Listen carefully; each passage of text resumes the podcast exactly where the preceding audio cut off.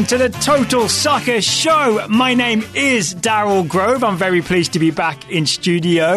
And I'm joined by a man who's been selling Coleen Rooney stories to the Sun. His name is Taylor Rockwell. Hello. Is that where I pull off my, my mask to reveal that it was uh, Vardy the whole time? Yeah, Or am I Rebecca pulling off Vardy's mask to reveal it was me the whole time? I don't know. Okay. Either way, it's a good side business we got going here. Thank you for remembering Jamie Vardy's wife's first name because I forgot it briefly and I did sort of imply that it was Jamie Vardy. Coleen will never forget Jamie Vardy's wife. Coleen Rooney's name. name I will never forget Yeah. after after this revelation. Oh, if you don't know what we're talking about, we're not going to get into it, right? That's not really, uh, it's not really our area. I want to do a four hour show about it, do? but I'm assuming that will be what the Cooligans are going to do. I feel like, so, the, yeah, the Cooligans have got this one. Yeah. I feel like we'll watch their show on Freebird this They're going to break that thing down like this is a Pruder film. the way we break down tactics, they're going to break down this series of events. So with this emoji, what she's saying is It's funny because it feels like a thing that could happen.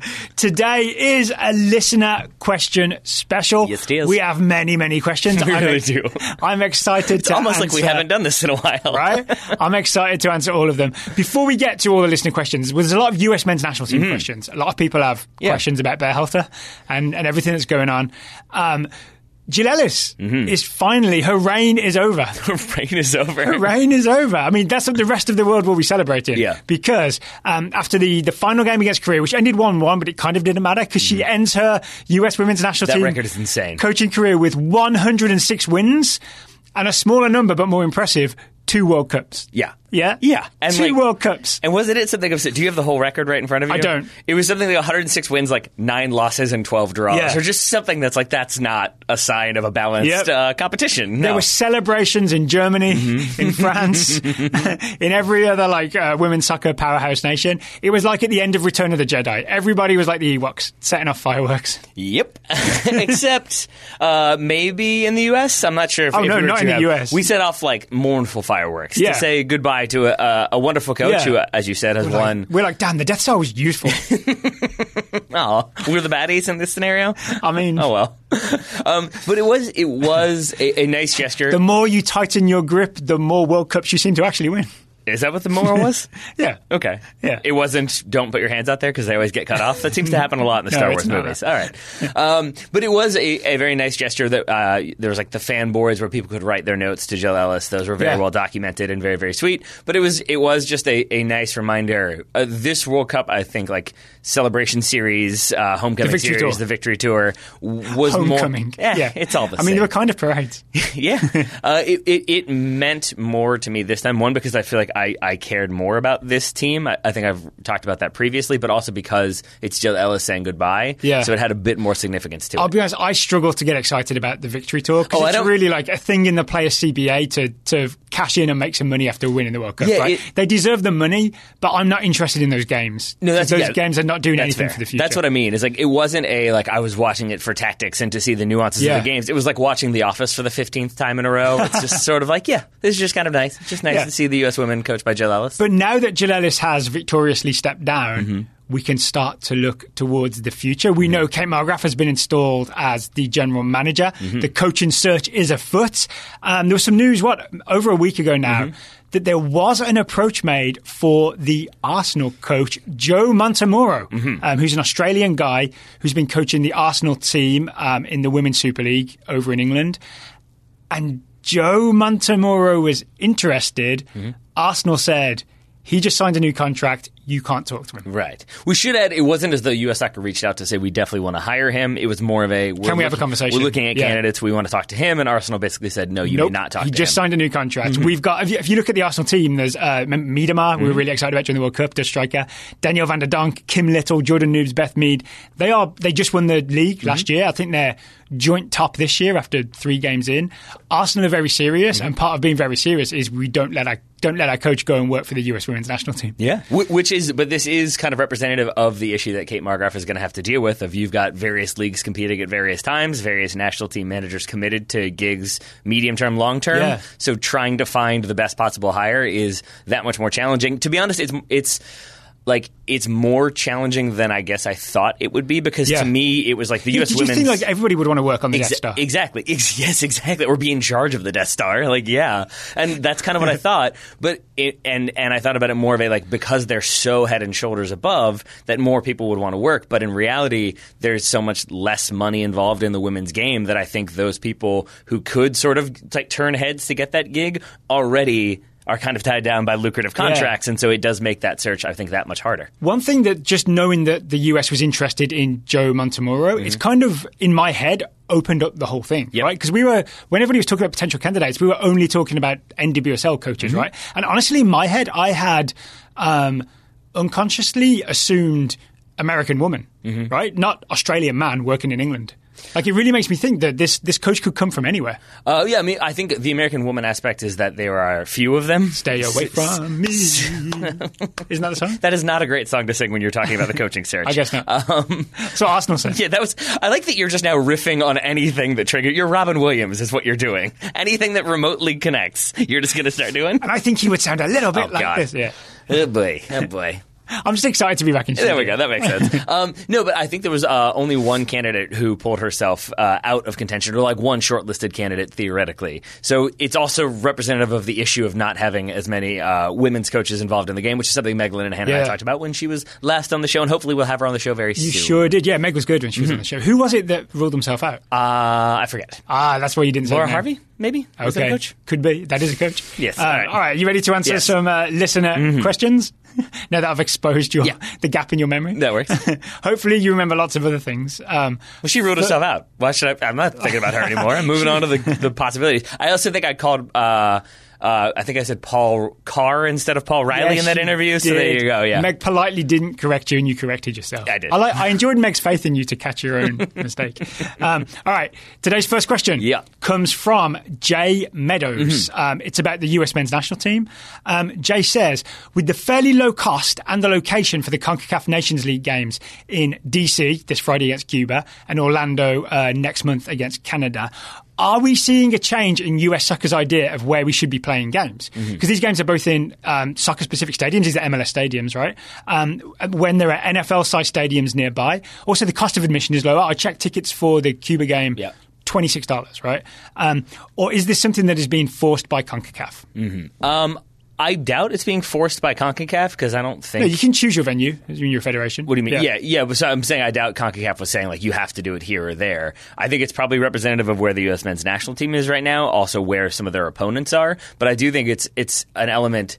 At least a significant element of it is like fiscal, in that uh, to rent an, an, an NFL stadium requires more security. It's a bigger space. You have to deal with bigger vendors or more vendors. And so I think if you're doing a smaller field like Audi Field, it's cheaper because it's not this massive stadium that also has like NFL teams playing there. Yeah. And it's also going to be a little bit smaller, so a little bit more cost effective for the federation. I have a different take What you got? because I went back and looked at World Cup qualifying. When we got to the Hex, when the games are serious and points are on the line, every game was at a smaller MLS stadium. Interesting. Right? It was like at Mapfre, the Columbus Stadium, obviously, um, or it was in Orlando. Um, here's what I think US soccer does. I think for friendlies. Friendlies, um, as Jurgen Klinsmann noted in that interview with Herculez Gomez that we'll talk about later, friendlies are all about revenue for the United States, right? So that's why they're in these massive stadiums and ticket prices are really high. They're just about trying to make as much money as possible. I think when points are on the line, I do think maybe the coach has some input and the federation takes the game more seriously. And it's more important to have like a full stadium of 20 something thousand uh, and then hopefully US fans.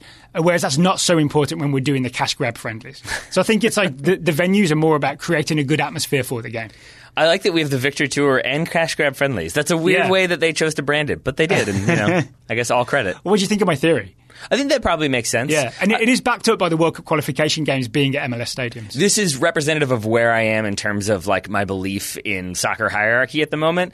It still requires me to believe that U.S. soccer did something for the benefit of the fans and the team, and I have a little, like, I have an instant reaction to that, which is why when you said I was in- uh, like, no, come on, they just want to make money. But you're probably right that it's also not great optics, metrics, what have you, for even like an 18,000 seat stadium to be like only two thirds full, that's Yeah. still not very great. So lowering the prices to get more people in, to get a better atmosphere, Yep. to get a better marketable product probably all makes sense. And then the other thing is sometimes you play in an NFL stadium, you get that weird like overlaid grass Mm-hmm. that like isn't a very good surface and does isn't conducive to a good game. Mm-hmm. Like if we're taking these, you know, uh, proper FIFA competitions like the Concacaf Nations League or World Cup qualifying, if you're taking those seriously. You're better off on a proper grass field rather than a, a cobbled together field where someone's ankle might get caught under a divot. I mean, uh, do you forget the beautiful field that was laid down at the Alamo Dome? Everyone's favorite field ever? I do not. that was such a garbage, garbage decision, garbage field, but a decent result, so it all Yep. counts. You ready for the next question? Let's do it. Mm-hmm. 'Cause We have a lot. We're gonna we're gonna burn through these. Would you like to ask it, or would you like me to? ask I'll ask you because uh, it's hard. Okay. Uh, Brian asks, "How are we uh, definably better after one almost full year under the Berhalter tenure?" And there's definitely some skepticism in the way. I, I read this question with a like, how are we better? You know what I'm saying? Definably better. yeah, that, yeah. I think it's like asking for like, prove it. Well, yes, but I I, will appreci- answer this, by the way. But I appreciate Brian's question because it's a thing I struggle with. Is like to say how are we better allows you to say like, well, you know, we figured out some things and there's movement here and this person can be a number ten, like whatever. But you don't really get into the specificity of how things are improving, which to be honest Yeah. is one of my frustrations with Greg Berhalter is we haven't heard him talk about how they're demonstrably better, things that we can uh, like observe that show that we've developed. So Yeah. I get where this question is coming from. Hopefully, we have some answers. We'll yeah. find out. Well, here's my answer. Mm-hmm. We do have a clear style of play that we're working toward. We definitely weren't able to say that under the Sarachan era, right? Mm-hmm. Yep. It was just like, here's a bunch of players, good luck. We weren't even able to say that under the Klinsmann era because there wasn't No. really uh, a style of play beyond sort of try hard. Yep. You know what I'm saying? So I honestly think that even though we're not there yet, having a style of play that you can now say, this is the way the US men's national team plays, this is what we're working mm. towards. I think that is definably better than not having that style of play. Mm. But then again, we've had this conversation before. It depends on your level of patience, right? I'm prepared to wait for this whole thing to click into the into place by the time World Cup qualifying starts. And you do see signs of this possession game working um, in fits and starts, right? And you can be frustrated that like we tried to play up the back against Mexico, and like maybe that's not a good use of a game against Mexico when there's pride on the line and all that sort of stuff. But then you see the game against Uruguay, and we were much better in possession and looked like a team that could really move the ball and and make things happen. So I would say there are signs of progress. And then you've got the young players coming. I think we're definably better. This isn't even something Berhalter's done, but just having guys like. Uh, Pulisic and McKennie having a lot of international experience. And then hopefully we're going to add like Serginho Dest and Tyler Adams and all that sort of stuff. I feel much better about the US men's national team than I did a year or two ago.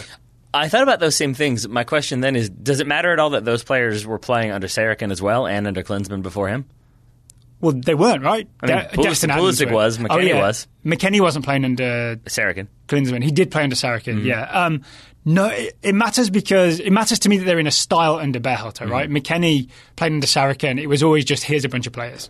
You know what I-? I- here's Anthony Robinson. See what he can do. To clarify, that wasn't me debating. That was me genuinely asking because that Yeah. was the reason why I didn't put them on there. Is because I, di- I couldn't really say like, oh, we've established them as USMNT players Yeah. because they kind of already had. But there's, I guess, to your point, a difference between like when they first appeared and when they became like established Yeah. players for the team. I mean, I could tell you now what McKennie's role is, right? It's to be the number eight in a three man midfield, and he's the guy that joins the attack but also uh, sits back a little alongside the holding midfielder. You know what I mean? I can tell you this is what McKennie's job is for the US men's national team. again, not trying to debate, although this one is more of a question for you. But like, I, I struggled with this as well. Of like, but didn't we kind of assume that was always going to be his role, regardless of who the No, was? people Like, have I talked feel- about him as a number six, or maybe he'd play holding, or we didn't even know what shape we were gonna. Mm-hmm. We're gonna. Yeah, I mean, I would like to see. Did you just trump that one? You like people talking about as a number six when it was you specifically talking about him as No, a number but like he, he was like could have been the holding midfielder Yeah, under yeah. Sarachan, for example. We know now this is what Okay. Coach Greg Berhalter wants him to do. All right. Yeah. Okay. That makes that makes sense to me. I like that. Yeah. Okay. I'm with you on that one.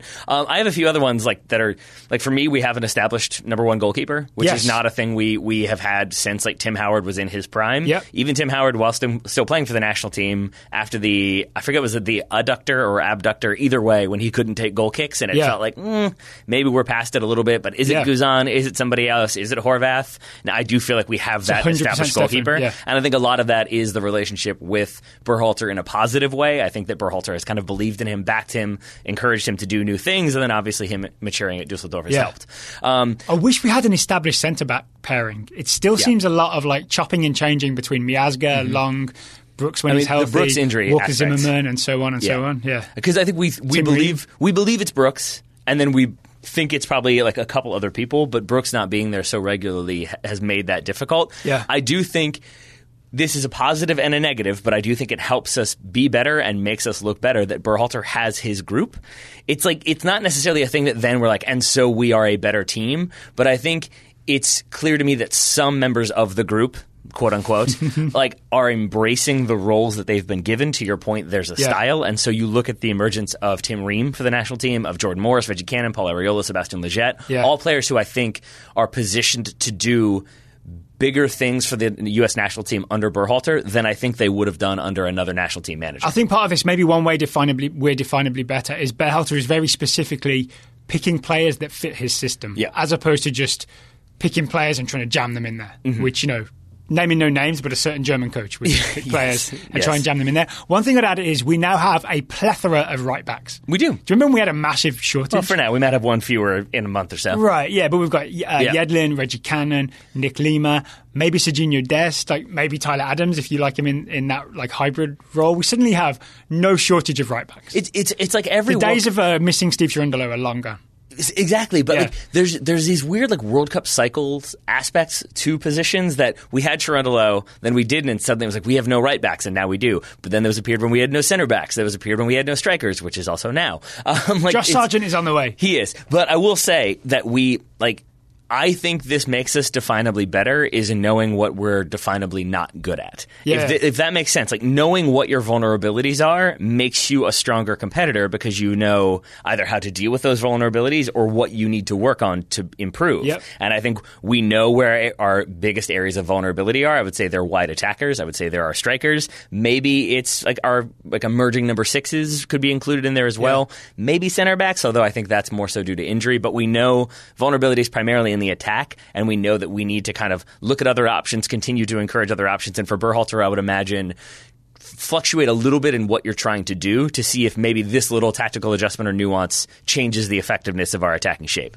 I think the other thing is you might be listening to this thinking, well, you guys are setting a very low bar for how we are definably better. Mm-hmm. Yeah. I would remind you that we failed to qualify Yep. Mm-hmm. for a World Cup and then spent a year kind of just blindly poking around in the wilderness. Yep. So the bar was already set very low for us to be definably better. I'll say this: the height of the Sarachan era, like the best game we played, like oh, we drew France, that's really exciting. We drew Portugal, that's exciting.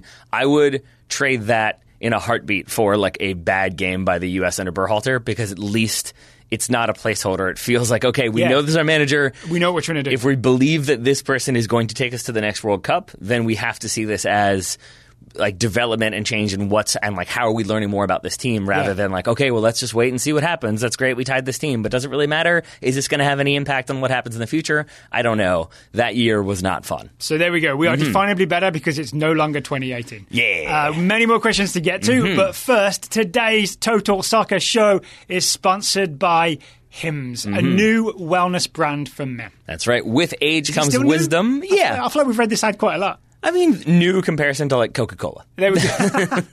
Uh, with age comes wisdom, uh, and then you can answer questions like Daryl just posed to me with that. Uh, but getting older can also be a downer in one area specifically. 40% of men uh, by age 40 struggle from not being able to get and maintain an erection. So, not really a problem for the members of the current U.S. men's national team squad, statistically speaking, but once they hit 40, it very well could be. Is that why? Is that why most soccer players retire? Yes, exactly. they got to focus on other aspects. That's gotta- what it yeah, is. Because it's by the that. age of 40. Yeah. So maybe as you need to get a little bit closer to that one. You fall off of your So- national team appearances. So you don't have to turn to any sort of uh, weird solutions Mm-hmm. like you would have maybe if you played for Milan in the early 2000s. no expensive pills or injections where you definitely don't want um, injections. Yes, Ryan and I just check Thank out you. Hims. Ryan and I talked about that at length on the weekend review, and I don't really want to go back to injections in areas where I don't want there to be an injection. uh, uh. Instead, you said connects with real doctors uh, and FDA-approved pharmaceutical product, pharmaceutical products. Excuse me, to treat ED. You have prescription solutions backed by science, as opposed to snake oil and injections backed by nothing and pain, respectively. Pain. Yeah. The doctor's like, the pain might help. It might motivate you. That's not how it works. To that, I to that I quote Brian Regan: "If the doctor says you're going to feel some pressure, buckle up." so it's basically uh, telemedicine Mm-hmm. for the initial sort of uh, consult. You don't have to go and wait in a waiting room and you know talk talk to a doctor about a really. There's no chance of not waiting. That's the name of the room. Thanks, Jerry Seinfeld. Yep. Is that a Seinfeld bit? it is indeed. Um, and then you get the medication. You do. You get the medication, uh, which is the solution. Uh, so you can try Hims today by starting out with a free online visit. Go to forhims.com slash total soccer ed. That's F O R H I M S dot com slash total soccer ed. One more time, forhims.com slash total soccer ed. Prescription products are subject to doctor Mm-hmm. approval and require an online consultation um, with a physician who will determine if a prescription is appropriate. See the website for full details and safety information. This could cost hundreds of, I assume, dollars um, if you went in person to the doctor's office with the waiting room or to a pharmacy. Instead, go to forhims.com slash total soccer ED. All right, I'm going to try to do this in my best ra- radio uh, ad read voice, and Yeah. then we'll move on. All right, you ready? So, forhims.com slash total soccer ed. Prescription products are subject to doctor approval and require an online consultation with a physician who will determine if prescription is appropriate. See website for full details and safety information. This cost, could cost hundreds if you went to a doctor uh, in person. Oh, I almost had it, but I couldn't get it in the end. In the TV ad, this is when there'd be lots of smiling people. yeah, exactly. Very and then you go back to the remember that's forhims.com slash total soccer ed. Thank you to Hims for sponsoring today's episode. More listener questions, Mr. Grove? Yeah, let's go to Richard Rolson's question. Mm-hmm. Richard says, "I was recently I recently watched the Herculez Gomez interview with Jurgen Klinsmann. If you haven't seen this, it was on ESPN FC, right? Um, and was wondering, do you think that Klinsmann might have been a much better general manager or technical director than he was a coach? From what you know of his time with the US men's national team, do you think he would have been better as a GM?"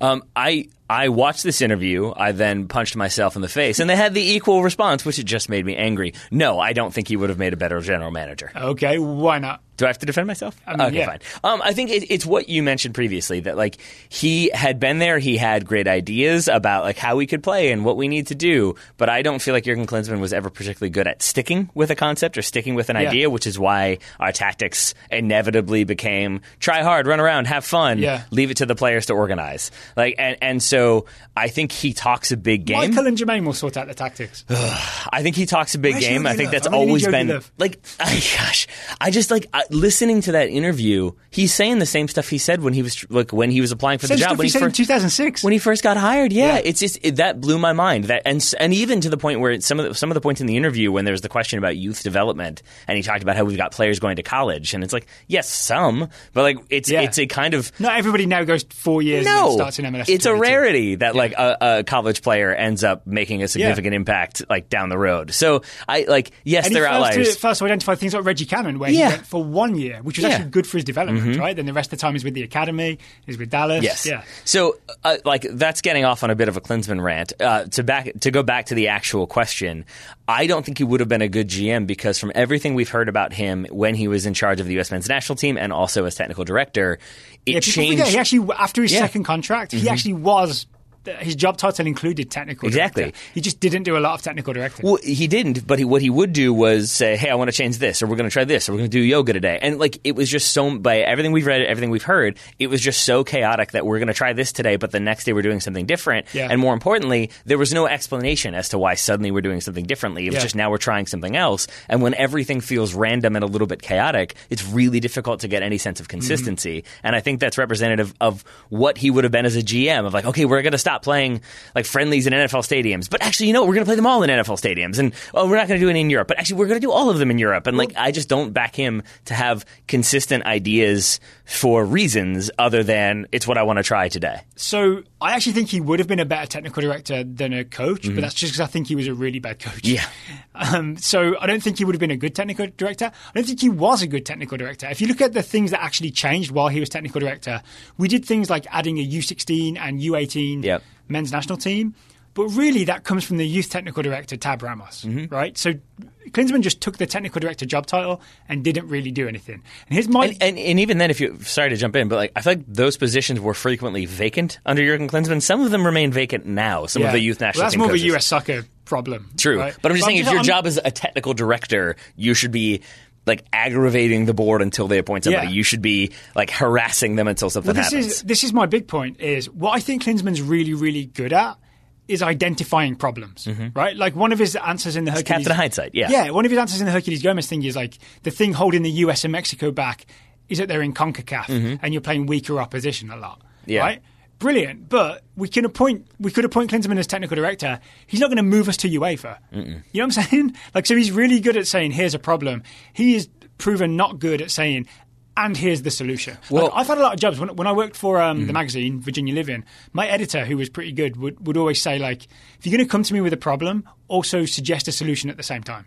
Otherwise, you're just landing a problem on my So, desk. so You know I would. I, I know what you're saying. The thing that like frustrated me more about that is that I think he did sort of propose a solution, but he said it very quickly, and in my mind, he said it only because it furthers his reputation of you, they need to be pushing themselves against top tier opposition in Europe. We need to go Yeah. play more friendlies in Europe against stronger opposition, which is what he did. And there was that run when it was like what like There was like it was like Denmark. Germany away. It was like Denmark, Germany, uh, the Netherlands. There was one more in there, and it was like a run of playing against your uh, Italy when Jozy Altidore scores against Italy. Yeah. Like, but those games, I think the reason why he says that is because that was the time when the team looked good under him, and Yeah. so he can be like, "Well, see, I did that, and we were looking good." And also, all those big European nations fielded very weakened teams Yeah. against the US. And then also, there's the fact that there's the UEFA Nations League now. There are far fewer Mm-hmm. Right. um, away dates against European opposition. Right? That- here's, here's the other thing. He mentioned that maybe US soccer plays lots of home friendlies Mm-hmm. uh, to make money, like we talked about earlier, right? They're just, It's just a revenue operation to f- try and get a bunch of people in a big stadium, have some expensive tickets, make money good luck trying to persuade US soccer not to do that. Yeah. Right? There's not he didn't actually propose a solution for here's how they could make up lost revenue and still then go and play friendlies in Europe. Hmm. This is what I'm saying. There's a lot of identifying problems that we all know are problems. It's not a lot of here's the solution to that problem. But I find it even more infuriating when he is who he is and was in the position he was in. There's the question posed to him about development and why we don't have players of like a certain generation and younger players coming through, which was confusing to me because we do have younger players coming through. Yeah. But whatever, side issue. now, right? We just we're waiting for those uh, those those to turn into big trees. But he answered that true. But he answered that as though like he It's hadn't like Richie been. Ledezma saplings. But right like Klinsmann answered that question as though he hadn't been the director of the team. Like I'm, I'm sorry. Like I know you're making jokes, but I'm genuinely frustrated by this. That like he that answer was like, well, we should be doing this and they should be doing that. It's like you had a chance, you did not do that. Yeah, yeah. So to now act like, well, it was so simple. It's like that. Well, you weren't when you were in charge of this. Those players did not come through. You bear responsibility for this. You can't now say, well, you know, we could have done better and they should be doing this. And I don't know. What, Yeah. and, and, and to be honest, if he had even said. Like we could have done better, that would be a different thing. But there was no concession in that interview. Yeah. Similar to Bruce Arena, there was no, yeah, I got this wrong. I could have done better. I could have learned from this mistake. I didn't do this. It's Yeah. all, I was right. I wasn't in charge. This wasn't my fault. And it's just defending as opposed to helping. Here's what I would say though: if we could roll back the clock Mm-hmm. to 2011, when Bob Bradley was let go and Klinsmann was hired, um, we would have been better off, I think, if Klinsmann had been hired in a more technical director or general manager kind of way and just had that job with an actual coach who you know knew about tactics and that kind of stuff working under him. I think it's impossible now because his reputation is a little bit shot, right, in America. Like he wouldn't be welcome back. But I think at the time, if we'd hired him as a, a more overseeing type position and less uh, picking the team, selecting the tactics kind of position, it would have worked out better than it did in the last few years. Um, this is maybe my bias because I, I, I, find my frustration with Coach Klinsmann is so great that what I'm it- trying, I'm trying to separate the two and just say if we didn't have to deal with that, we could have just had the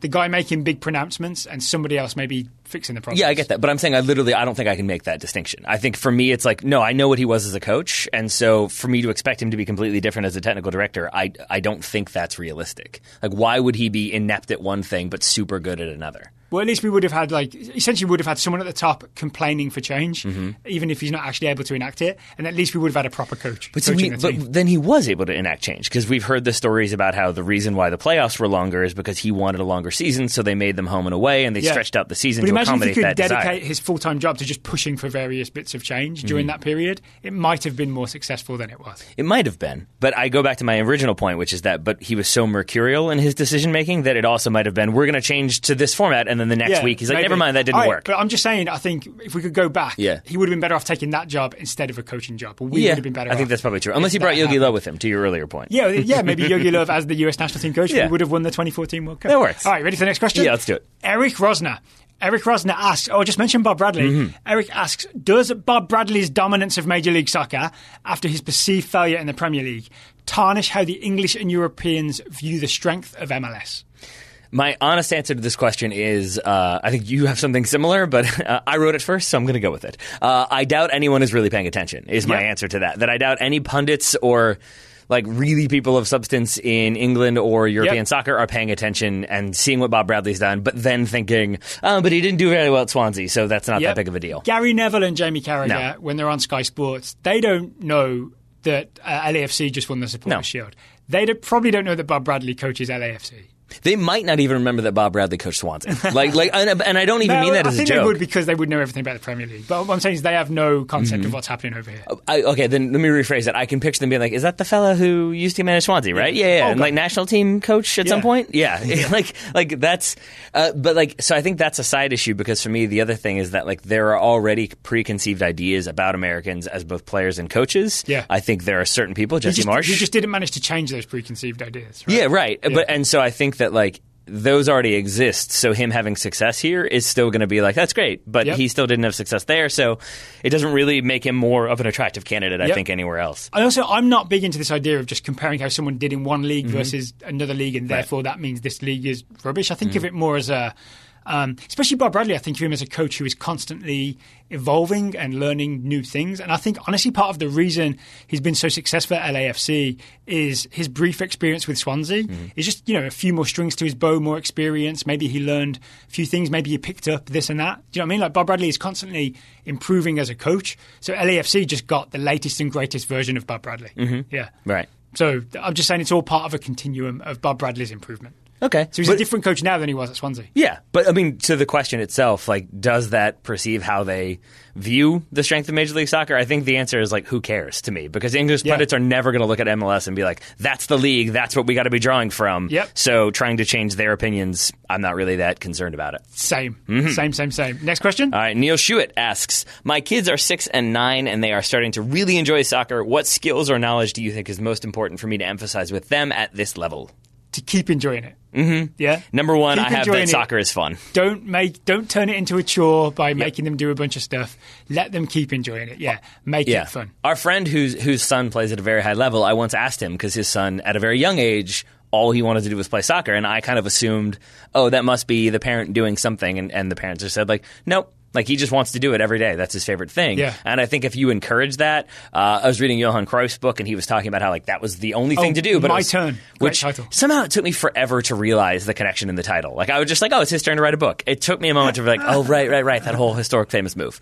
Um, but he talked about how like that was the only thing they did because it was the only thing to do. But it also became like the most fun thing because you've like, Yeah. like you use a street curb as like a part of the field, and how do you adapt to the street curb? Like, Yeah. but it made it really fun for them. And so I'm totally with you that the idea of it being a fun thing as opposed to like go run some drills, go do this. Hey, you have to play for this team. You have to do this. Suddenly, the fun aspect of it is uh, slightly reduced. Okay, so what if uh, Neil's kids, Mm-hmm. who again are six and nine, come to him and say, "Hey, Dad, can you show me something to improve my game?" Yeah. What's a couple of things you would have Neil show them? All right, so first of all, like genuine response to that is like they're not going to do that. Okay. and I don't mean this. All right, but no, hypothetically. no, no, no, no, no. But like, I, this is an important thing: is that kids are kids. They do not have an understanding of adult things. Yeah. So passing, for an example, is a foreign concept to a six-year-old. Like a six-year-old or a four-year-old playing soccer is just going to want to dribble because there's a ball in front of them. They want to Yeah. dribble and score a goal. And so they're never going to say like, "Hey, how do I pass better?" It is incumbent upon the parent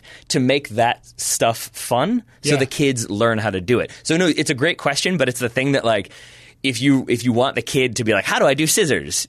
You got to show them the scissors. Like you can't be Yeah. like, "Here's a move." They don't know what it is. If they don't know a thing exists, they're not going to ask about that thing. So in my head, it was I think moves are fun. Mm-hmm. Yeah. So I thought maybe showing them some dribbling moves Oh, yeah. would be the fun way to do it. Like Right. teach them something relatively easy, like a step over, maybe a Cruyff turn, Mm-hmm. Yeah. and maybe a soul roll, like Right. things that actually just put your foot on top of the ball and roll it, and like that's kind of a fun move that they might enjoy the next time they go out and play. They could show that off. Right, and that, th- but that's it, you're making it fun. That's Yeah. what I'm saying. Is like, but like if you're expecting your kid, like I do think there are pa- parents who will be like, oh, well, like when he wants to know how to do that, he'll do it. But if you are saying like, here's a, isn't this cool? Isn't this a cool thing? Like my nephews want to see what the cool thing is. Yeah. So if you show them how to do a move that's cool, they're like, oh, that's awesome. And I think with that, if you want to teach them usable skills, if you make it into a game that's fun, but then also maybe quietly teaching them things, that's Yeah. the way to do it. So for passing and receiving, I would say like you have them play keep away, where it's like say you've got the six year old and a nine year old, they've got to pass around you. You, the adult, maybe play a little bit harder of defense when they will only dribble, but when they pass the ball, suddenly you're incompetent at defending. You got to trick these kids. Yeah, and it, but it teaches them into like, oh, if I pass the ball, the defense doesn't know what to do. If I dribble a whole bunch, then I lose the ball, and now I have to chase my parents. So you're not down. like explicitly teaching them that No. lesson, but it's just there. You're just them making to- it fun, man. to- yeah. And then my, my other one, I would say, sorry, do you have more about skills? Mm. I hijacked that one. I would say the other one is like, it's a thing that is a popular point of contention about like caring about results and participation trophies, but people who get really mad about participation trophies, in my mind, miss the point of the argument, which is that the point of playing soccer as a six year old or nine year old, as a young kid, is development, both in terms of the game, but in terms of social. Like you're teaching Yeah. them to play as a team and communicate with other people. But you're also trying to help them develop. If you want them to be a good soccer player, caring about did they score a hat trick in their U6 game is way less important to like, hey, you took a corner kick. Hey, you took a goal kick. Hey, you passed the ball. Like encouraging the development of those individual skills, way more important than whether or not they scored three goals in their U10 rec league game. Yeah. It's also fun scoring a hat. Also, sco- fun scoring a hat trick. That is true. But if you score a hat trick by a good p- combination pass, Yeah, yeah. it genuinely does just feel better. this is true. This is true. All right, more questions. Mm-hmm. Yeah. But first, Yeah. Mm-hmm. today's show is sponsored by Talisman Caps, our friends from Minnesota. That's right. Do you remember which Minnesota city they're in, Taylor? Uh, they are in St. Paul, Minnesota. Yes, yep. correct. Mhm, Not Minneapolis. Yes. We, yes. they can get to Minneapolis easily. I, I would say so. Yes. Uh, they are makers of high-end, quality-made caps and gear. Talk about the gear in a moment. Yep. The hats. Uh, I was cleaning out my closet last night. I have many of them. I wear lots of them. Uh, but they were the like, same time? What? uh, yes, once I wore two. I think. I, th- I think it's a joke. I forget why. I think I wore the Cooligans hat twice to say that I'd worn it twice. um, but like, I wear them so often that I have to have a number of them because I end up like leaving them in one location in my house, and then Yeah. I need another one. But now I don't want to walk all the way upstairs. Luckily, I have another one. But I've also enjoyed the spread of talisman gear. Uh, into like like the world that isn't just hats because they Yes. have different accessories. And I was watching Extra Time this week uh, as they were doing their decision day. Uh, sort of coverage, and Jimmy Conrad was in there. Andrew Wiebe was hosting, as he is wont to do, and in front of Andrew Wiebe was the the uh, the camping coffee mug that you and I were both Oh, admiring. really? Yeah, I messaged him about it because I was like, "Ooh, I want that mug. He's got it. I'm so jealous." he already got one. Oh, we it's like a little teal. It's got the support logo on it. It's a solid mug. Mm-hmm. So this is if you go to talismancaps.com, there's obviously a few menus you can click through. There's an accessories page, Yeah. and there is the uh, the campfire uh, the campfire mug, which I really like. I like that support local logo, Mm-hmm. Yep. the Dustin designed, but I also I don't know. There's something that it just looks really good on that that campfire mug. Yeah. I don't know why. I think it just does. It's the it's not tin, but it's like the ceramicness of the mug. It's it's I, it's what I drank out of when I was a little kid and we went camping. And it's like I want that, but I want it for everyday use. Speaking of drinking, Mm-hmm. there is also the No Vino, No Party stemless wine glass with um, a gentleman that looks a lot like Andrea Pirlo in a Juventus jersey, holding a glass of wine, But it's and a not for bottle of copyright wine reasons. while striking a free kick. You've also got some coasters. Yep. Uh, you've got um, uh, the Woodchuck USA Support Local 94 phone case. There's a flask. There's a hip I flask. don't even know what to make of those words that you just said. Well, it's got the USA 94 like Okay. uh, logo from the World Cup, but it also says support local. Okay. So it's like combined two of their designs. But as a phone one. case. Shall I just shall I just show you? Here's my iPad. Yes. Ah, okay. Now I see what we're working with here. Now I see what go. we're working with here. Yeah. Um, so all kinds of accessories, great for the holidays coming up. Oh, yeah. great little uh, great little gifts for soccer fan friends. It is because if you have a friend who's already like like got a bunch of jerseys or something like that, there are so many different options that are both like handmade and curated and interesting, and you're not just getting Yeah. like a like a I don't know I'll get him a Man United jersey or a Chelsea jersey. It's Yeah. it's something different or her I should add uh, because they do have options uh, that represent the women's national team as well. There's also the uh, vintage Mm-hmm. Yeah. collection where you can get, uh, for example, if you ever wanted a 94 95 Kaiserslautern jersey, Of course. you can find one at talismancaps.com. Who hasn't? So this is like um, vintage stores that have become Mm-hmm. quite famous, where people will really go looking for the good stuff. Yep. Then they'll fill their store with like vintage apparel. It's essentially an online version of that. And I know Dustin and Bethany, who run Talisman, really have it. They obviously have an eye for design because Mm-hmm. they managed to design all these incredible caps that are really getting people's attention. They really have an eye for a classic vintage jersey. Mm-hmm. Yeah, man. Yeah, so you can. There's all kinds of really like cool jerseys. Some really obscure ones, like the Ireland 92-93 one with the three stripe Adidas on the shoulder. And if you remember that, but yeah, so. I don't know. You could click through the page and find all kinds of incredible vintage things. And I then- told you my favorite one I saw earlier, right? MLS 1996 inaugural game T-shirt. Ah, right, yes. Yeah, so San Jose versus DC, they just handed out some commemorative T-shirts. Probably at the time that didn't feel so special, but 20 odd years later, that's kind of a cool vintage thing, right? Indeed. Yeah. Uh, so if you want to get that or any of the other products we've discussed, you can get 10% off with a minimum purchase of $35 by using the code TOTALSOCCER10. Total Soccer 10 all together to get 10% off at talismancaps.com. Thank you to Talisman for Mm-hmm. sponsoring today's show. We love working with cool brands like Talisman. We do indeed. Uh, next question, Daryl, I will ask to you. Uh. John Martin asks, why don't players who start on the bench have their uniform on already? I don't know. Really? Is the answer to this? Okay. Yeah. I, I honestly you've never been benched. I've never been. Yeah, I refuse. I walk out every time I'm benched. I honestly don't know. Like it, may, it would make sense to me to be fully dressed and ready to go because maybe there's an injury and like, hey, we need you to get in right now. Mm-hmm. Like, why have the extra minute or two where you have to like put your shin guards on, put your jersey on, all that kind of stuff? You hinted earlier that you kind of knew the answer to this. I, I mean- I'm honestly lost for ideas of why you're not just ready to go. I don't know the answer. I know why I do it because I Okay. do this as well. Uh, and I have two. And I have two possible explanations. The first is what I do. It's just that like.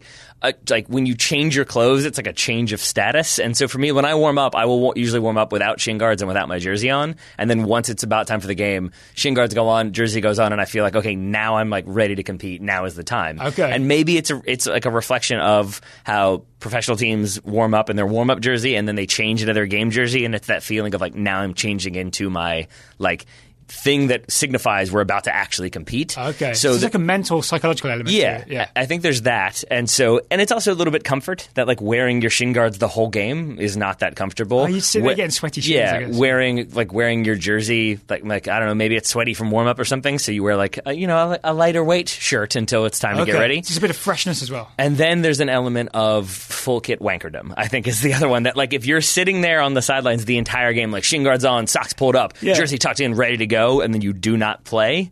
Like imagine that player in the post match when they're high jack it over fiving. the top, right? I guess you could, but if it's hot, no. like so, I think there's an element of just sitting there the whole game, looking like you're ready to go. Yeah, yeah. When you're just sitting on the bench and everyone else is having casual conversations. Man, FKW is harsh because you are actually a professional player who might play in this game. You're not Mm-hmm. Right. just some dude at the pub. exactly. I know. I know. But do you think it still looks that way? Yeah, a little bit. But I mean, I should also add that like I am the one I get made fun of a lot because I shower before games and then also after games Yeah. because I like to feel like woke Why up do and you- ready. Yeah, I, like, I mean, I do it every morning just to feel fresh. It and blows my mind how people can just show up like having just woken up to play soccer. Like I need that feeling of like, okay, I am now like in game mode. I am Yeah. focused up. I'm ready to go. If a player shows up and there's yellow in the corner of their eyeballs, bench him. Yeah, exactly. I woke up. We had, we had a game this uh, the Sunday. The game uh, like the, in the morning where our goalkeeper, you can guess who it is, Yeah. showed up and he like had one patch of his hair just completely sticking out. And I was Yeah, like. "So did you wake up? Uh, what like ten minutes ago?" He's like, "Like eight. It's like, "Cool, cool, good stuff. We're gonna have a great game. You're gonna be ready to go, I'm sure." He's still a very good goalkeeper. when he's fully awake. Yeah, there you go. He's a very good goalkeeper. Yeah. All right, next question. You ready? Sure. Mm-hmm. Uh, Billy Height. Billy Height, oh, wants to talk about the Liverpool versus Red Bull Salzburg Champions League game, where what? Uh, Liverpool went 3 0 up. Salzburg, under American coach Jesse Marsch, pulled it back to 3 3. Salah scored late, Mm-hmm. finished 4 3 to Liverpool. Billy wants to know was that good tactics by Marsch or an off night by, off night by Liverpool, or is it that things can be two things? Um, I guess if I had to answer for those options, I would say things can be two things, but I'm also inclined to say like kind of neither. Like I think it was bad tactics by Marsch that he then corrected, and then I think it was Liverpool playing their game well, but then Salzburg adjusted to exploit vulnerabilities in what Liverpool do. Yes. and then I think Liverpool adjusted back. Okay, so I agree with you that it was bad tactics by Marsch that he then adjusted. Not least because if you look at how the scoring went, Liverpool were Mm-hmm. Yeah. sorry, yeah, uh, Liverpool were three 0 up. Yeah. Red Bull Salzburg were three 0 down. After 36 minutes. Mm-hmm. Jesse Marsch got this wrong to begin with, and then fixed it in a big way Yep. that was able to uh, create the 3 3 comeback. But then essentially, I think all the effort that went into the comeback, they were tired and sloppy. And if you look at the winning goal, there's like a couple of sloppy clearances. Um, and then number 14, whose name is very tough to pronounce, tried to dribble at the top of his own box, got tackled. Yeah. Liverpool punished them, right? So should we get into the specifics of what Marsch got wrong and how he fixed it? We should. I'm not laughing at you for not being able to pronounce the player's name. I did find myself looking at this Red Bulls team and being like, are they designed for me to be like like have difficulty understanding It's the like names? challenge, right? it It's really like, is. These players will probably be very famous in the future Yep. Mm-hmm. because that's really what's going on with Red Bull, right? They have these players at Salzburg. They'll maybe eventually go to Leipzig. They'll become big names. We're going to find the hardest to pronounce collection of names in the entire world. That's the criteria. Are you young? Are you talented? Mm-hmm. Uh, can you like run fast and press hard? Is your name really hard to pronounce? and in the case of number 14, mm I believe that is the case. well I, done, sir. I wrote it down, so I wanted to at least have a go at it. well done. Um, I appreciate that you did So it. what, what did Jesse Marsch get wrong? Why were why were Liverpool three 0 up after thirty six minutes? So he uh, much much the way you had to go. Uh, Jesse Marsch had to go with a four two two two two two two two two. One day Yeah. I'll get the twos right. Uh, four four two defensively, but the idea was like being compact, uh, like not necessarily focusing on possession, but trying to play direct, trying to counter counter Liverpool. Trying to press, right? They were Yeah. doing the classic Red Bull press high, Yeah. Mm-hmm. go after them, win the ball back, then transition quickly. Yeah, but uh, the problem there is that when you're playing in that four four two, you like in order to not get overwhelmed, if you're going to press, you've kind of got to like have more numbers in the middle, and so you don't Yeah. have as much presence out wide, which is where Liverpool like to attack via Robertson and Alexander Arnold, and that's exactly what they did uh, early and often Yeah, in Robertson the first scored. thirty to forty minutes of this game. Right? Exactly. Yeah, Yeah. the freedom, like unmarked, to just come into the box. I think that's a problem with the four-two-two-two. Yeah. right? there's there's no width like in your midfield or your forwards, so the fullbacks can get kind of overwhelmed. Right. And then I think the other issue uh, was that when Red Bull would try to play, excuse me, Salzburg would try to play, it's easier because there's too many Red Bull teams Yeah. now. Because of where their players were in their defensive shape, it didn't then smoothly allow them to transition into a counterattack because they were Yeah. trying to play very vertical, very direct. But if you've got sort of 2 2 2 2, like you can play in a straight line, but you don't have a lot of variability. Yeah. And I think the adjustment he makes is going to a 4 1 3 2 sort of. Um, and with that, you can then have kind of wide players if you need to. And they can come central if they need to as well. Yeah. But you can also have more of a diamond shape, so your six can play to your ten, your ten can play it forward, and now you do have a kind of like direct line of passing Yeah. with variability on the sides. So that was the change he made, Mm-hmm. right? I think they were maybe 2 0 down at the time, uh, but then Liverpool score a third, but they immediately Right. Mm-hmm. uh, score a. Uh, Make it 3 one in the 39th minute after Jesse Marsch's change, Mm-hmm. right? And then there's the big halftime team talk, which Yeah. became famous. My wife just texted me about it Yeah? as we were recording. Yeah, And it's essentially Jesse Marsch in like mostly German with a bit of English Mm-hmm. thrown in, which I always find like really enjoyable. Um, I think the key phrase was like, "It's not a friendly; it's a Champions League match. We've only fouled them twice." It's essentially press harder, Mm-hmm. Yep. right? Because what they were doing in the first half, they were doing the the Red Bull pressing game. Which kind of, ga- and they were counter-attacking vertically and quickly, like you said, kind of guarantees a high-tempo game. But Liverpool are really adept at that, right? And you saw the first couple of goals was a lot of Liverpool just very quickly moving the ball. Essentially, Liverpool's quality was always going to win out mm-hmm. in a high tempo game. So if you're going to go high tempo, you're fighting fire with fire, but the other fire is a volcano. So you yeah. so you've also got to be kind of rough and tough and just physically dominate as well, right? And if you're not committing fouls, you're not, bigger volcano. You're not physically dominating. Yeah, yeah. I guess is that how volcanoes work? A bigger volcano cancels out a smaller volcano. Definitely. totally. Yeah, that's definitely how volcano volcanoes are all competing. yeah. This is where I say that I am a trained geologist. yeah. But anyway, th- so that halftime team talk, I actually think, even though I think Leander Schaerlaeckens, I, I'm not a trained geologist. Leander Schaerlaeckens noted it's kind of a marketing exercise from Red Bull because that's the impression they want to put across. Mm-hmm. Yeah. But it seemed kind of effective. Which the Maybe, half- maybe the tactical change is more effective though. Well, I, I wanted to ask you about the halftime team talk for a second because the headline I've seen but not clicked uh, because it tended to be from papers I didn't want to click on was like Yeah. Klopp saying, "I would be furious if like, like what what did you make of that? What was that about?" So uh, Klopp was saying if Liverpool Mm-hmm. released footage of my halftime team talks, I would leave the team. Like, but I guess what I'm wondering is like, was that like a hyperbolic statement, or do you think he really was like that's a betrayal of locker room trust? I think I think it's weird to Klopp that things that go on inside the private Mm-hmm. Right. locker room are made public, and I think Yeah. he was just expressing his displeasure with that very idea. Man, okay, that makes like, more he doesn't want it to become a thing. And I know what wonder, I wonder if that is like a thing that only happens because not necessarily because Jesse Marsch gave an amazing halftime team talk, but because he's American. Because in the United States, it is way more common for media to be in the locker Yeah. room, and we hear routinely about how strange that is for foreign Yeah. players coming into MLS to have press in the locker room, to even have the coach in the locker room. I've got to guess. Like, I take Leander's point that it's very much a marketing exercise from Red Bull to Mm-hmm. Yeah. release that video to celebrate what was ultimately a four-three defeat, but it's to celebrate the comeback part. They definitely would have asked Jesse Marsch's permission. Yeah. and Jesse Marsch, I think maybe because he's an American coach, and maybe the locker room isn't as like uh, Yeah. Mm-hmm. it isn't so sacrosanct like it is. Is that the right word? Sacred, like it is in in Europe. I like both. Jesse Marsch is probably like, yeah, put it out there. and and I Let's think get some retweets. And I think this game, despite being a 4 3 loss, despite him getting it wrong in the beginning, is like a good one for Jesse Marsch's resume because Yeah. he makes this tactical adjustment that pays dividends. They bring it back to 3 3. He has the, the halftime team talk that is passionate. Yeah. But it's also worth noting from everything I've read, they have not played this 4 1 3 2 the entire season. They have Oh, played sometimes with the back three, they've played sometimes with the back four, but with that back four, it's usually 4 4 2, it's usually 4 2 2 2. Sometimes it's like a 4 2 3 1, but this kind of system of having like a single number six with a number 10 and sort of a diamond, not a thing they've really Yeah. gone for at all this They season. They must have practiced it though to be able to switch to assume, it so yeah. efficiently mid-game. I also want to highlight two other little changes he made as part of the rearrangement into the four-one-three-two. Uh, he put Minamino. He moved him like from the rightish position to being essentially the number ten, right? Mm-hmm. Yeah. And I think your theory was that then when you play vertical, then the number ten is who Yep. it kind of goes through to keep playing verti- vertical. Mm-hmm. And Minamino was so good and lively. I believe he scores the second goal on the volley. Mm-hmm. It's that beautiful volley. He was a really. He's one of those players. Takumi Minamino, kind of hard to pronounce, probably going to be super famous um, in the nearest future. Say so. Then, when it gets to 3 2 after that Minamino goal, he brings on Haaland, the young striker. Haaland scores the equaliser within two minutes of coming on the field. So, two really good, like almost immediately effective changes Mm-hmm. from Jesse Marsch.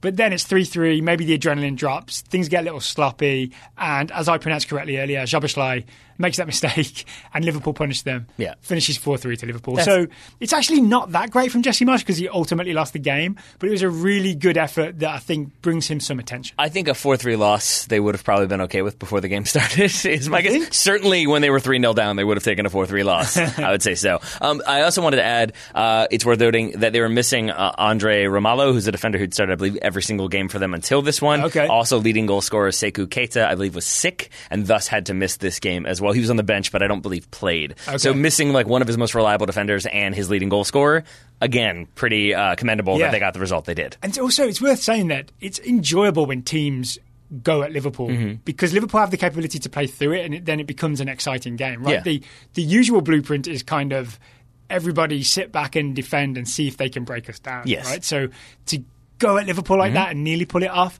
even though it's ultimately unsuccessful.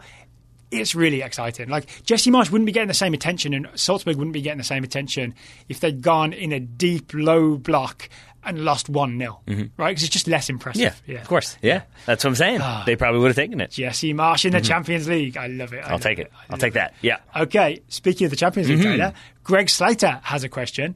Uh, Greg asks During BR Live's post match Champions League coverage this past Tuesday, I heard Tim Howard, presumably in studio, right? Um, BR Live, um, comment that Gonzalo Higuain. You don't know where Greg was watching. He could have been watching with Timmy. He- yeah, They're just- best friends. They're just on the couch next Sit on the couch. He chose not to ask him this question, but instead email us about it while sitting next to him. Strange choice, Greg. just Strange like choice. Coleen Rooney.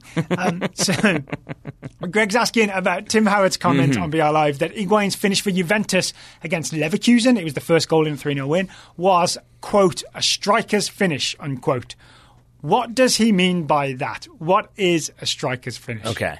I am not sure if there is like an actual definition of a striker's No. finish. Okay. I wasn't sure before I give my I mean, you can open the dictionary right now. It's not going to be in there. No, it will not. But uh, there, ha- we have there have been incidents in the past where I was like, "There's no term for this," but here's my explanation, and I would give you my ten minute explanation, and then Darren would be like, "Well, here's the definition from like something," and I'd be like, "Oh, okay, never mind." Um, the way I would put it is essentially. Do I well actually use sometimes? Like, every now and then. I think everybody does. I'm very mindful of when I say actually Yeah. for that reason, but yes. Um, Do you know where I get my water from? From a well, actually? From a well, I see what you did. I see what you've done there. I anticipated your bad joke. How are you not a father? I don't. How do you have dad jokes and yet you do? Do you have secret kids? Do you have kids somewhere, Daryl? So you've been hiding them for years. um, a striker's finish, I would say, my kind of understanding of it is the a striker's finish comes from a complete striker. So I always go straight to like Ronaldo or somebody like that, original Ronaldo. But uh, the way I can explain it like succinctly is it's an efficient and deadly strike. And in this goal, you kind of see everything that to me makes it this kind of like complete perfect striker's goal in that it's Higuain tracking a loose ball in the air that's kind of he's already battled for. So Yeah, it's like, like, a long direct ball that like Jonathan Tah is the Leverkusen Yeah. defender. He kind of gets to it, but it Yeah. pops up in the air. So there's a moment of just complete chaos and confusion for yeah, everybody. but like, and we've seen that. Like, I, we both experienced that where you kind of go up for a head and you come down, you don't know where it is, and you spin Yeah. around, and you're not sure. That Higuain tracks it and is aware of where the ball is. Right there, that's like that predatory vision of a striker and the awareness. Then he brings it down neatly with one touch, uh, and then also sets up his shot at the same motion. So he like brings it down, but sets it up to shoot with his second touch, which again shows you like the technical c- control, but creativity and awareness that you've got to know exactly how to do that. Then his shot is low, powerful to one of the corners, and occurs in a very, very short amount of time. Everything we're talking about. So just that he does all of that.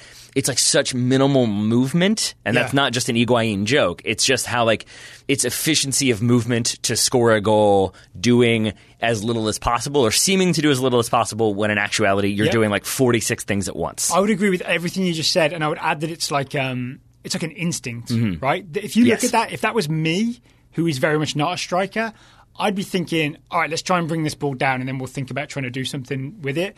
Higuain spots that there is an opportunity here, and he pounces. Mm-hmm. Yeah. is that like? well, I don't know what the word is. Like just lethal, Yeah. vicious, ruthless. Ruthless is Yeah. the word. That ruthless instinct to be like, there's a little bit of space here. I might be outside the box, but there's a little bit of space. There's a shooting opportunity here, and I'm pretty confident I can like put this in the bottom corner. Mm-hmm. And you just take that opportunity fast as you can, right? You know, you know when a striker like has that shot and it just gets pu- like pushed wide or just goes barely wide, and you're like, oh, I thought he would score there. Like that's Yeah. because you have a striker like this who does score that goal. So when Robert Lewandowski gets this shooting opportunity, you think, oh, he's going to score that Yeah. because he has that like striker's finish, that striker's ability, and that I think is what we saw from Higuain in this one. The other one that I would say like is helpful in, for me at least, in making sense of it is. If you'll forgive me, the like very basic de- definition of the difference between parkour and free running. yeah, you're welcome for this. didn't know there was a yeah, parkour or free running is basically getting from point A to point B in the most creative way possible. Yeah. And I equate that with like a sla- slaloming Lionel Messi dribbling run. That like free running? Yeah, that's free running. Parkour is essentially getting from point A to point B in the quickest route possible. It's just usually there's like a building in the way. So Didn't and you so- say the same thing twice? no, because one is the most creative way of you're Oh. like showing off all the different things you can do, just kind of like going over the table. So which one's the most creative way? Uh, free running. Free running, Parkour is doing it in the like sh- quickest route. okay. Yeah, so you're just sort of like instead of going around the building, you go over the building. Yeah, yeah. And here it's just sort of he does all of these things as quickly as possible to put the ball in the net before people can react. It's a parkour finish. It's a parkour finish. A striker's finish is a parkour finish. The other possibility is that Tim Howard was just struggling for something to say and Mm-hmm. Also just that. said, "Oh, that's a striker's Because it's a cliche. Yeah. That's definitely in the, the uh, cliches book, isn't Yeah, it? Yeah, it's definitely in the cliche book. And it may be that Tim Howard's such an experienced soccer Mm-hmm. guy that to him, striker's finish means all the things we just said. And he's just got this shorthand for Mm-hmm. it, striker's finish. But to me, it's much better on the broadcast to explain it a little more than just saying it's a striker's finish. Here's how I'm you not can doubting know. Tim Howard's knowledge. Yeah. I'm doubting his judgment on how much he needed to explain. Mm-hmm. Also, there's probably an ad break coming. Also that, definitely that. But we haven't seen the clip, and I would say this: that like if he says if it goes in and it's kind of a quieter, like oh that's a striker's finish, like that to me is him saying a thing versus him as a goalkeeper having experienced that. If he was like ooh that's a striker's finish, like that tells you right there he's saying a genuine thing of like oh that's such a frustrating goal from a goalkeeper, like it's so perfectly hit, that's a striker's finish versus like. Yeah, uh, it's uh, it's a striker's finish commercial. We go to commercial now. like then you know, then you know. Sell some Coca-Cola. um, all right, you ready for the final question of Wow, the we day? did it. We did it. We did do it. Mm-hmm. Um, Sean McNamara asks, who plays the most Champions League minutes this campaign as a cap-tied American? Mm-hmm. Yes. So very specific wording. Is it Adams, Tyler Adams for RB Leipzig? Is it Tim Weah for Lille? Is it Christian Pulisic for Chelsea? Or is it Serginho Dest Mm-hmm. for Ajax? Or is the total 0 Uh, the total will not be zero. Why not? I feel confident that Oh, okay. somebody Yeah. will play. Somebody will play. Somebody will play Yes. Um, a minute somewhere. and Dest has played 90 for Ajax against Valencia, but not as a cap-tied American. I like Right. that Sean was very specific in his wording. Um, and I that he does seem to be the obvious answer. The question is just is he going to be a cap-tied American? Yeah. And I really don't feel comfortable speculating or guessing. So, do we both agree that if he becomes a cap-tied American Yeah. at some point in the next few months, Serginho Dest will play the most minutes out of Adams, Weah, Pulisic, Dest? Yes. Okay. Yes, and and the reason why banking, we're banking a lot on Mazraoui not getting back in We the are. Mm-hmm. team, but yeah, it feels the right bet right now. Yeah. And and I would say like yes, we I would agree with that for the same reason that my answer excluding Dest is Tyler Adams, and I think it's because I got the same. despite injuries and other players have come into form uh, for Leipzig, this is why I was going to be confused and why I switched to Salzburg as opposed to Red Bull earlier. um, is because despite injury, one full game for him. Like rockets him up the charts, whereas with Timothy Weah coming back from injury with Christian Pulisic in the role he's been playing for Chelsea, And Weah wasn't necessarily No. in the Lille first team. right? Yeah. so with like with like Pulisic especially, uh, Chelsea played two Champions League games so far. He's been on the bench for one, not on the squad for the other. So if he continues those ten to fifteen minute cameos, say he makes five or six Oh, of them, what you're saying, but yeah. then Tyler Adams starts one game, Yeah. automatically he's going to be at like eighty five minutes. So it's really fitness. Unless the Adams injury Mm-hmm. is worse than we thought, and he's just constantly out and out and out and out. There's still five Champions League game, group stage games to go, and it goes like four. We already gone through two. Mm-hmm. Yep. Oh dear, the, Yeah. the math is getting tighter. But still, I would put money on maybe Tyler Adams Yeah. being fit enough to play at least one 90 minute set, and then maybe a couple of 30 minutes, and already he's ahead of everybody, right? Mm-hmm. Yeah. So I think Dest, if he's cap tied. Uh, oh, and, and and the other reason for that is because right now Leipzig, uh, similar to Ajax, and I would say Chelsea maybe, but like like are likely to go deeper in the tournament than Lille, as an example. So Yes. Lille maybe have the group stage games. Maybe they make it out of the group, but more than likely they don't if past is precedent. Mm-hmm. Whereas we could see Ajax make a deep run. We could see Leipzig, again, with their current form and the way they've been in the Bundesliga, make a deep run. Maybe Chelsea, that seems less likely, and that's another reason why I just- don't think. It, it's just tough to see Pulisic Yeah. getting a starting spot like really, really regularly Right. anytime super soon. Right, exactly. Yeah. So I think Chelsea maybe potentially not making it out of the group stage or not making a very deep run, combined with Pulisic only getting kind of cameo minutes so far. I think he'll get some minutes, which is why I didn't say zero, but I don't think he'll get nearly as many as Tyler Adams if he recovers in time. So we're saying Dest if he becomes. So many caveats and like caveats and like Yeah, I'm coulds and shoulds and I'm maybes wondering if impossible. we'd- we've actually answered the question, but we're saying Dest if he becomes cap tied, mm-hmm. And if not, then Adams. Yes. Is that an acceptable answer, or are we kind of dodging the core of the question? Like, is Hmm. Sean asking us to choose? No, I mean we've answered Dest. It's just I don't know if he's going to be a cap Yeah. American, and I feel really uncomfortable talking about it. I'm going to say Dest. Okay. Which is essentially me saying he's going to choose America. Right. That's my very optimistic answer. So I'm assuming between now and when that would happen, there's probably one more game. There's probably one more round of Champions League games at least, Yeah. I'd say. So maybe he'll have three games at most, three more group stage games, Dest will, as a cap-tied American. I still think he probably plays one of those. He's already at 90. Well, with the 90 retroactive, the 90 against Valencia retroactively count No, because he wasn't cap-tied. because he wasn't cap tied at mm-hmm. the time. Oh. now I'm making rules, baby. Okay, if you're making a rule, I'm going to say Tyler Adams. okay. Yeah. also, because Mazraoui is coming back, mm-hmm. so there's a chance Dest uh, loses his starting spot. All right. All right, I'm all in on Tyler Adams then. All right. Yeah, That's- that's Tyler fine. Adams mm-hmm. currently zero minutes. We, I mean, he's he's coming back soon, right? I haven't Yes. heard anything that says he's uh, had a recurrence of the injury or anything like that. All right. Knocking Oh. on wood. All right, we answered a lot of questions. We did. If you would like to ask us a question, totalsoccershow.com slash questions. Totalsoccershow.com slash questions is the URL. There's a form you can fill out. We get the question. If we like it, we answer it. Um, We do. you can also support Total Soccer Show financially, help us keep on going. If you go to totalsoccershow.com slash join, if you subscribe at $10 a month or more, we guarantee to answer one of your questions per month. So totalsoccershow.com slash join, $10 a month or more, we guarantee to answer a question a month on the show. And just quick uh, question of clarification. What happens if you subscribe at any level?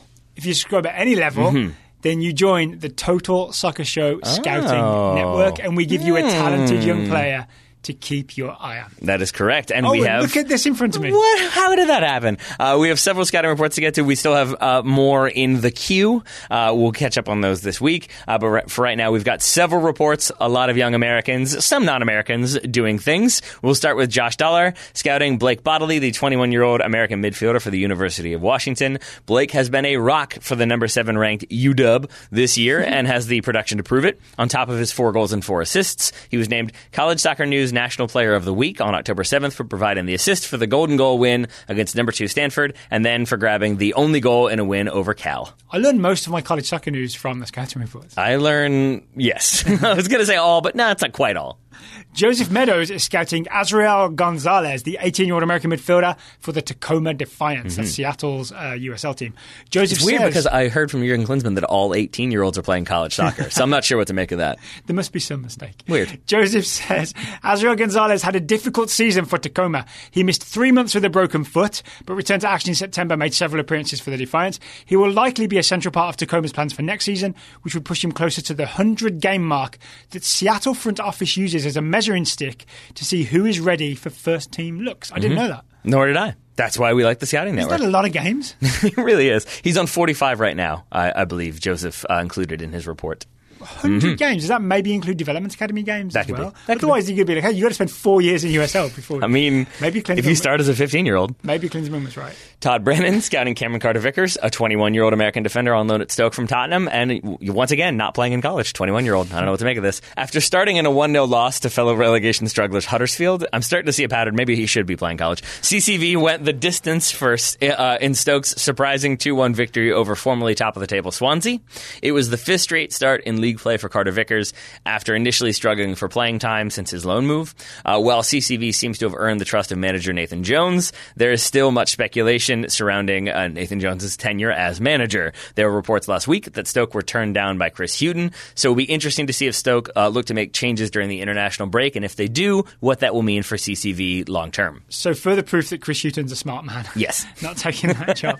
Russell Varner is scouting Alex Mendez, the 18 year old American midfielder for young Ajax. Mm-hmm. Russell says Mendez is integrating himself into the young Ajax lineup, having appeared in seven of the club's nine games, mostly from the bench. He was also called into Jason Kreis's 25 man U23 camp. They play El Salvador on October 15th, but the match will apparently not be broadcast. So Russell plans to imagine Mendez netting a hat trick. It's a safe safe way to go. Then we'll get a scouting report of an ima- the imaginary Mendez hat trick. I hope not. I was about to say I hope so, then I thought about it realistically. No, I don't want that. Ben Sundstrom scouting Joshua Pynadath. Too mean?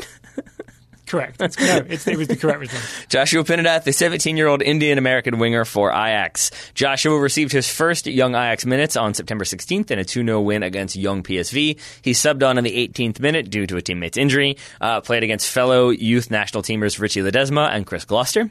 Since then, he has started making substitute appearances uh, early in matches, generally appearing as a right winger, and as I said earlier, remained eligible for both the U.S. and for India. All right. And I, I'm assuming for the Netherlands as well, given that he's 17. I'm not sure. Eh? I'm not sure if he's got any Dutch citizenship. We shall Um, see. I also I saw I think I saw on Twitter this morning that Pynadath played for Ajax's first team Mm-hmm. In like an international break friendly um, against Heerenveen. Interesting. You know how like Interesting. Uh, Pulisic was doing that back in the day for Dortmund. Um, Jeff Markman is scouting Reiss Nelson. You have a question? No, I was just going to say, I forget how long some of these people have been around. That, like, Pineda feels like we've been talking about for a super long time. And I was really disappointed not to see in the U23s. And, like, oh, maybe his development has stagnated a little bit of the U20s. Then I realized he's 17. Jeff Markman is getting. Reiss Nelson, the 19 year old English attacker for Arsenal. Jeff says Nelson grabbed his first senior goal and added an assist in the Gunners' 5 0 win in the Carabao Cup against Nottingham Forest. Followed that up with a start and an assist in a 4 0 victory over Standard Liège in Europa League group play. He then suffered a knee injury that Mm-hmm. will keep him out of the squad for two to three weeks and forced him to withdraw from the England under 21 squad. Selfish. Selfish knees. Uh, Elijah Chappell scouting Joe Willock, 19 year old English midfielder for Arsenal. Can I just say the Arsenal? If you want, Just to make people mad. The Arsenal Gunners. the Arsenal Cannons.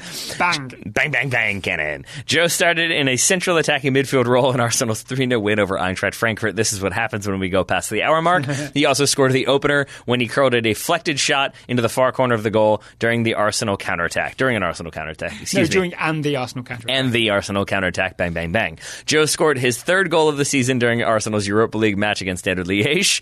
A lot of scoring against Standard Liège happening. Willock picked up a rebound and placed it into the far corner to put Arsenal up 3 0 0 in the 22nd minute. Joe recently signed a new long term contract at Arsenal, so fans do not need to worry about him going all Serge Gnabry on us. Jonathan Feller is scouting Moses Nyeman, the very talented 15 year old American midfielder for DC United. Jonathan says DC has signed Moses Nyeman to a homegrown contract. At 15, Nyeman becomes the second youngest player to ever sign with DC United. I think Quaranta was maybe, or Bobby Convey. oh my goodness, Daryl. Jonathan isn't sure who the youngest was, but it's certain that he had a vibrant career and wasn't a letdown in any way. I've just realised it's Freddie. There it is. I thought you were joking for a minute. Um, all right. I'm just going to let Daryl sit in that one for a moment. Kaz Tidrick scouting Robbie Mertz. It really is. It's one of those Wikipedia game things where if you're like, if you get a name in your head right away, it's really difficult to yeah. get it out of there, even if it's like, this young Nigerian player. And I'm like, Santino Quaranta. like, it's really tough. Kaz Tidrick scouting Robbie Mertz, the 22 year old American midfielder for the Pittsburgh Riverhounds. After notching an assist on a corner against Memphis earlier in September, Robbie went the full 90 in the Hounds' 2 1 victory at Loudoun United. Robbie looked solid in a slightly less attacking role, uh, but did pick up a yellow card that caused him to miss Saturday's home finale uh, versus Atlanta United 2 uh, as a result of yellow card accumulation. I believe they have at least one game, maybe two more games still to play in the regular season then we'll see what happens. Guy Yedwab mm-hmm. is scouting the aforementioned Serge Gnabry, 23 year old German wide forward for Bayern Munich, who's not good enough for Tony Pulis. Arsenal fans, I'm going to say this pretty good. Pretty good. Guy Gnabry. says Gnabry scored over half the goals in Bayern Munich's 7-2 win over Spurs in Champions League play. The first was a solo run that blew past Serge Aurier and wrong-footed Toby Alderweireld.